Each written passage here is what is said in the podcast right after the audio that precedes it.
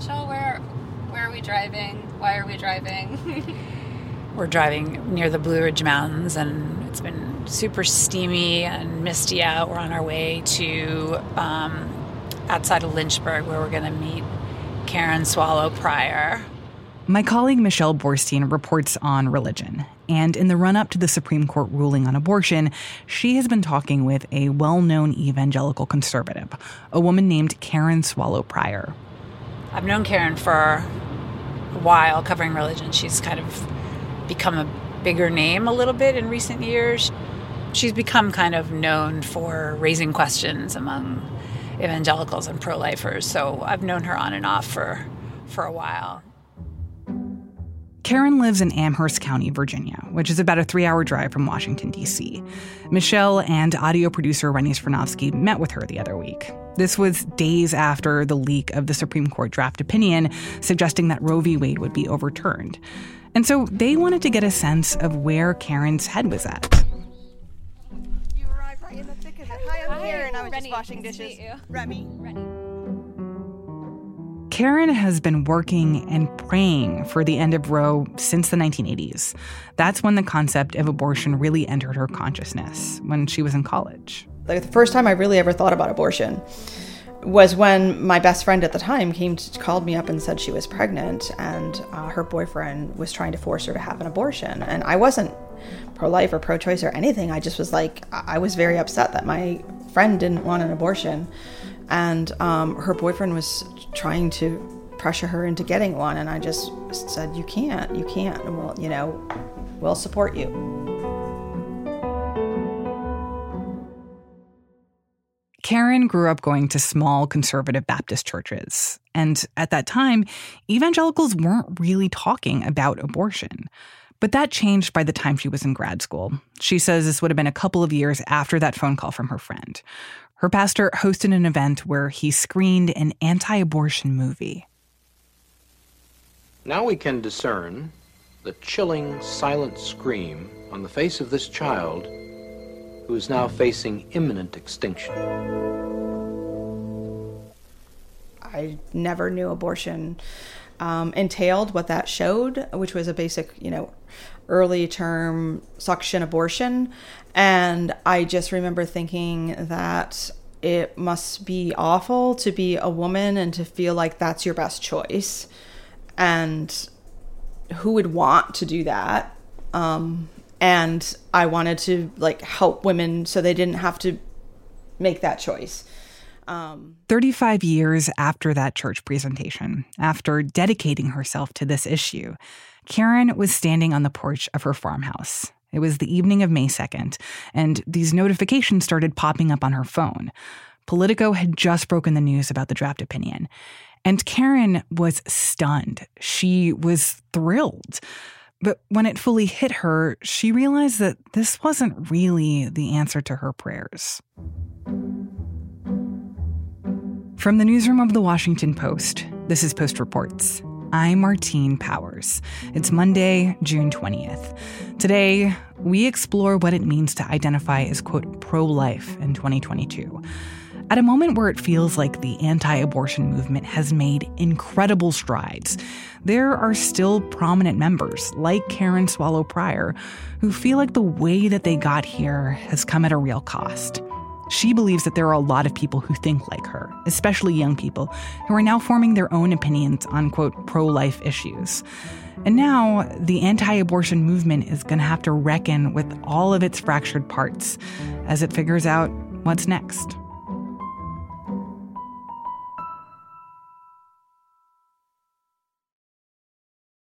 Karen is someone familiar to a good number of American evangelicals and people that follow some of the contemporary discussions around religion and evangelicalism and politics and that kind of thing. I've covered Karen here and there for a while. She taught for a long time at Liberty University, which is known as one of the biggest Christian universities in the world. She's been known to me as somebody who's very passionate and genuine about her beliefs. We have to be able to imagine a world in which we can accept this basic truth that we all know, that a pregnant woman is carrying a baby, not, you know, a tulip or a tadpole.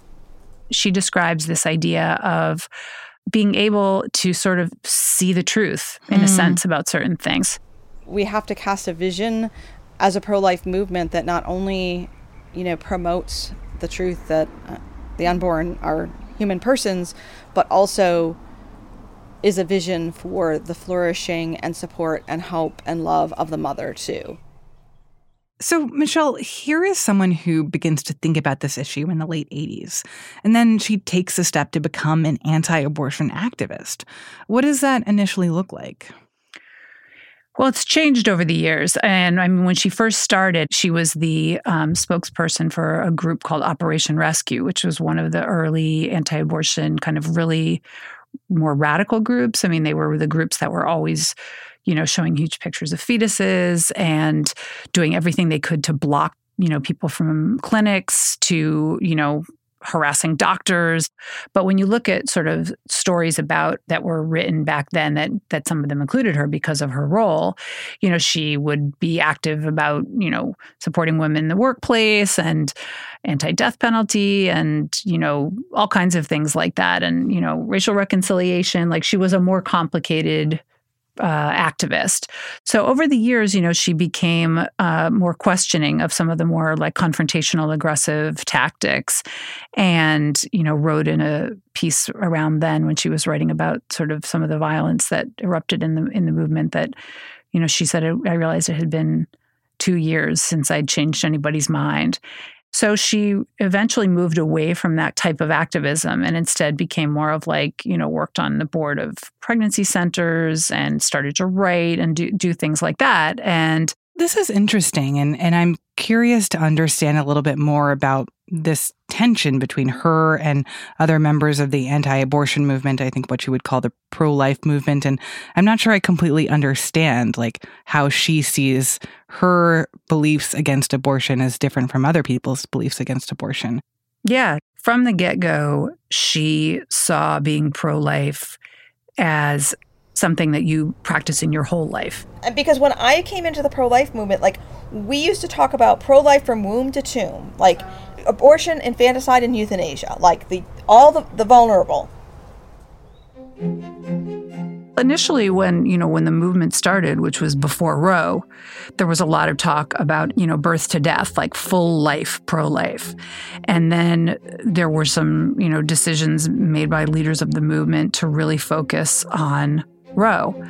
And I remember, you know, I've been covering the March for Life, which is the country's biggest anti-abortion event since 2006. And you never really see signs for other things. And I remember interviewing people who were opposed to the death penalty, which a lot of conservative Christians support the death penalty, kind of telling me that they were harassed by other people for holding those signs. Wow. Like there was really an intentional focus by the groups and also in communicating to voters what's the most important thing.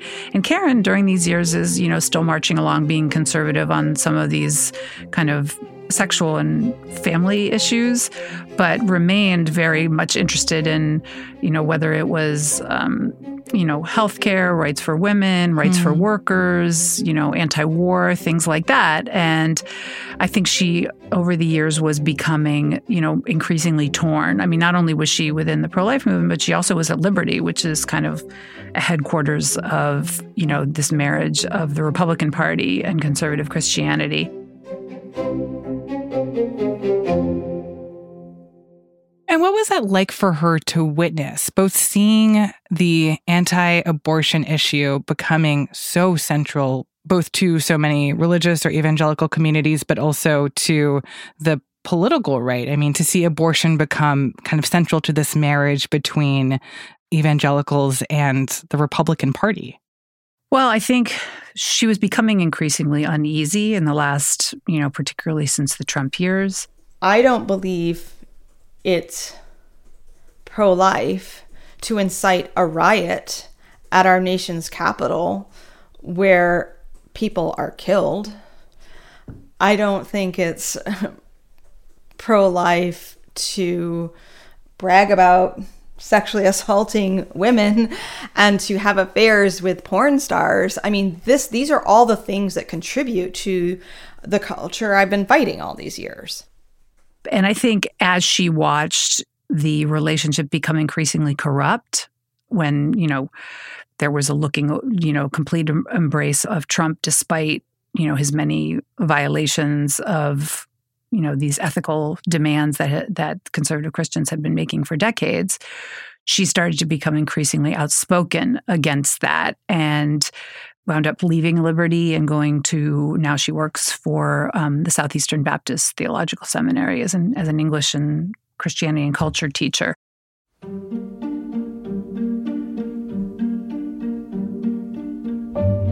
When Michelle and Rennie went to see Karen, they spent a lot of time talking with her about how she believes conservative Christianity and the so-called pro-life movement have changed.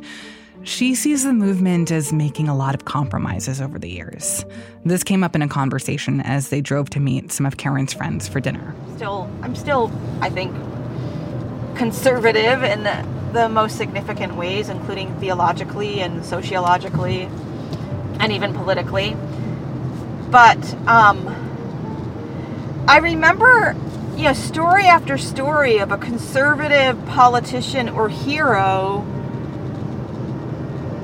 getting divorced or having an affair or living with a woman while he was still married, like Dinesh D'Souza. And every story by itself was disappointing and kind of surprising, but I feel like I have not until now, putting it all together and asking the question that really is the elephant in the room. Is it a feature or is it a bug? Is it all grift? Is it all just posturing? I don't want to say that it is, but looking at Trumpism, it's harder and harder to say otherwise.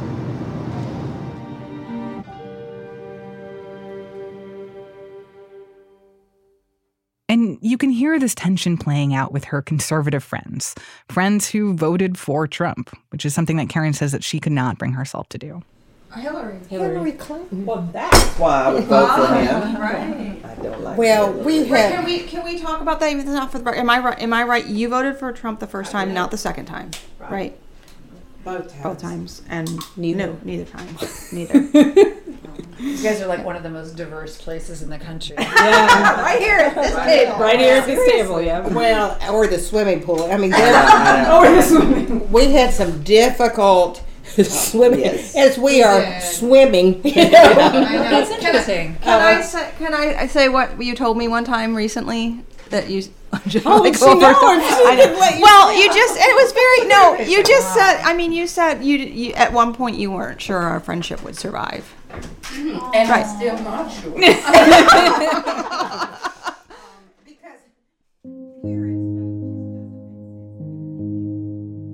So this is the backdrop for her reaction on the porch the night of the leaked draft opinion. Here was someone who saw the pro-life movement as fighting not only for the end of Roe, but for the end of the death penalty and for providing for mothers. But that whole life pro-life mission is not where she has found the movement now. And that's what she was taking in when she realized that the fall of Roe could be around the corner. We'll be right back.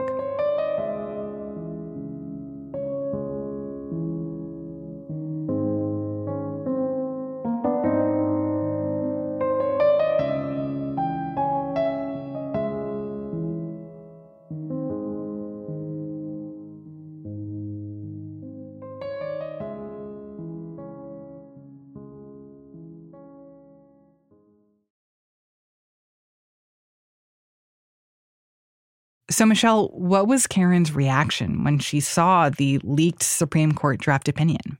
Well, she describes being on the porch of her house in the country and where she hangs out a lot and looking at her phone and just like the decades collapsing right in front of her where she's, thinking about them, standing in front of clinics in Buffalo in the 1980s and, you know, all the events and things that had happened between then that were so focused on Roe. And then all of a sudden, it looks like it's really going to happen. So the news about the possible overturning of Roe versus Wade had just come out, and I had retweeted that breaking story and, you know, exchanged texts with a few people. You know, we were kind of like, whoa, this is, you know, big news. It was actually... And she feels, you know, overwhelmed with happiness and possibility and gratitude to God and all those things at that moment.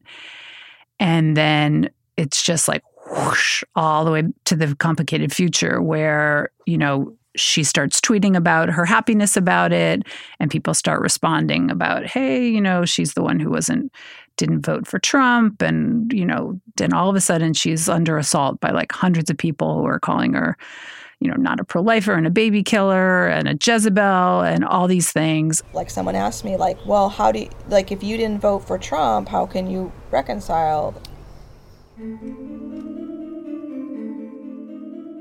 And she's just like, the wind is knocked out of her because she thought that this moment, you know, that she had worked for and been, you know, as focused on as anyone would be this great, she kind of pictured that there'd be this like real conservative leader and they'd all be united under like shared values around respect for life.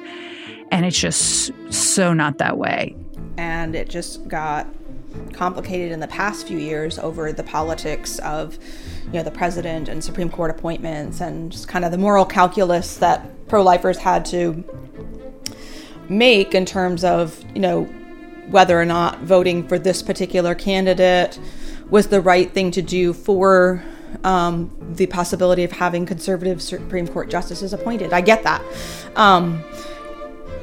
But that has nothing to do with my gladness at the possibility of Roe versus Wade being overturned. That doesn't seem that complicated to me, but it's either is too nuanced for some people, or that nuance is being weaponized and politicized for some other reason.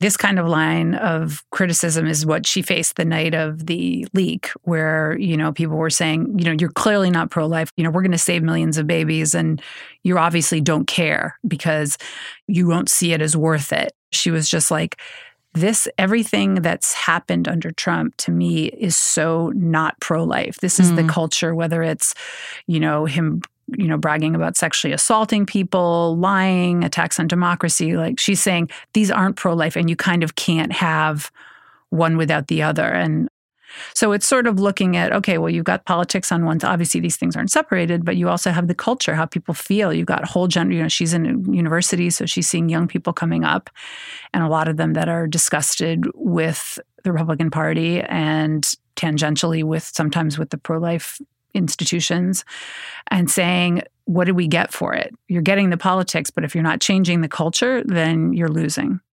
And so how is she kind of navigating the fact that she is winning in some ways and feeling like things are falling apart in other ways?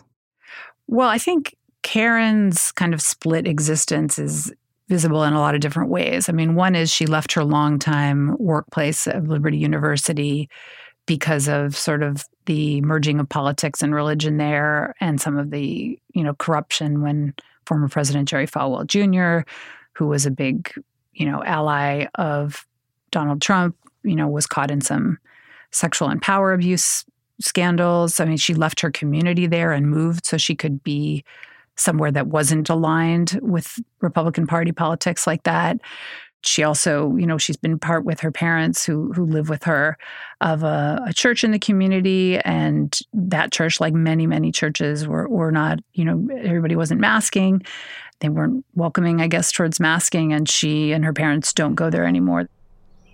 Church has become hard over the pandemic because a lot of churches, including churches in my community, have not taken the coronavirus as seriously as I do and my family does. And as someone who has been part of a movement that has asked or demanded or expected women who are pregnant and feel too burdened to have their child and to have that child anyway, to make the sacrifices necessary to preserve this life and to give life. For those of us who have made that demand to not even be willing to err on the side of caution with as little steps as wearing a mask or social distancing has just been a really painful revelation and something that I've had to grapple with. What do you think Karen's story and experiences say more largely about the anti-abortion movement or about the tensions within that movement? You know, I think she represents kind of, I don't know if they're bookends, but we're at, you know, a real kind of pivot moment for the anti-abortion cause. And I think her genesis reflects that. They made these investments and it got them someplace very dramatic, but without real confidence that they've changed the culture at all. What's being revealed is that being pro-life means different things to different people. And there are many within the pro-life movement that share my convictions, not only about abortion, but about protecting others during the pandemic and about other issues. But I think a lot of us feel isolated from like-minded people in our own lives. You have the legal purview, and then you have the hearts and minds. And I think you've got, you know, younger people coming up who, you know, tend to be more in favor of abortion access. They're more skeptical of institutions. They're extremely skeptical of this marriage between conservative Christianity and the Republican Party. You know, and you also have, you know, 50 years of people living with Roe. So there's a lot of convincing to do on the pro-life side. And I think it'll really, you know, that this is kind of critical for them, this question of authenticity, whether they can convince Americans, especially young Americans, that they genuinely care about life.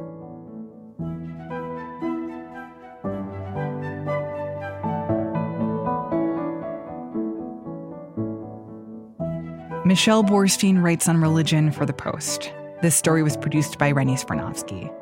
That's it for Post Reports. Thanks for listening. Today's show was mixed by Sean Carter. It was edited by Robin Amer, Renita Jablonski, and Irina Flores. I'm Martine Powers. We'll be back tomorrow with more stories from the Washington Post.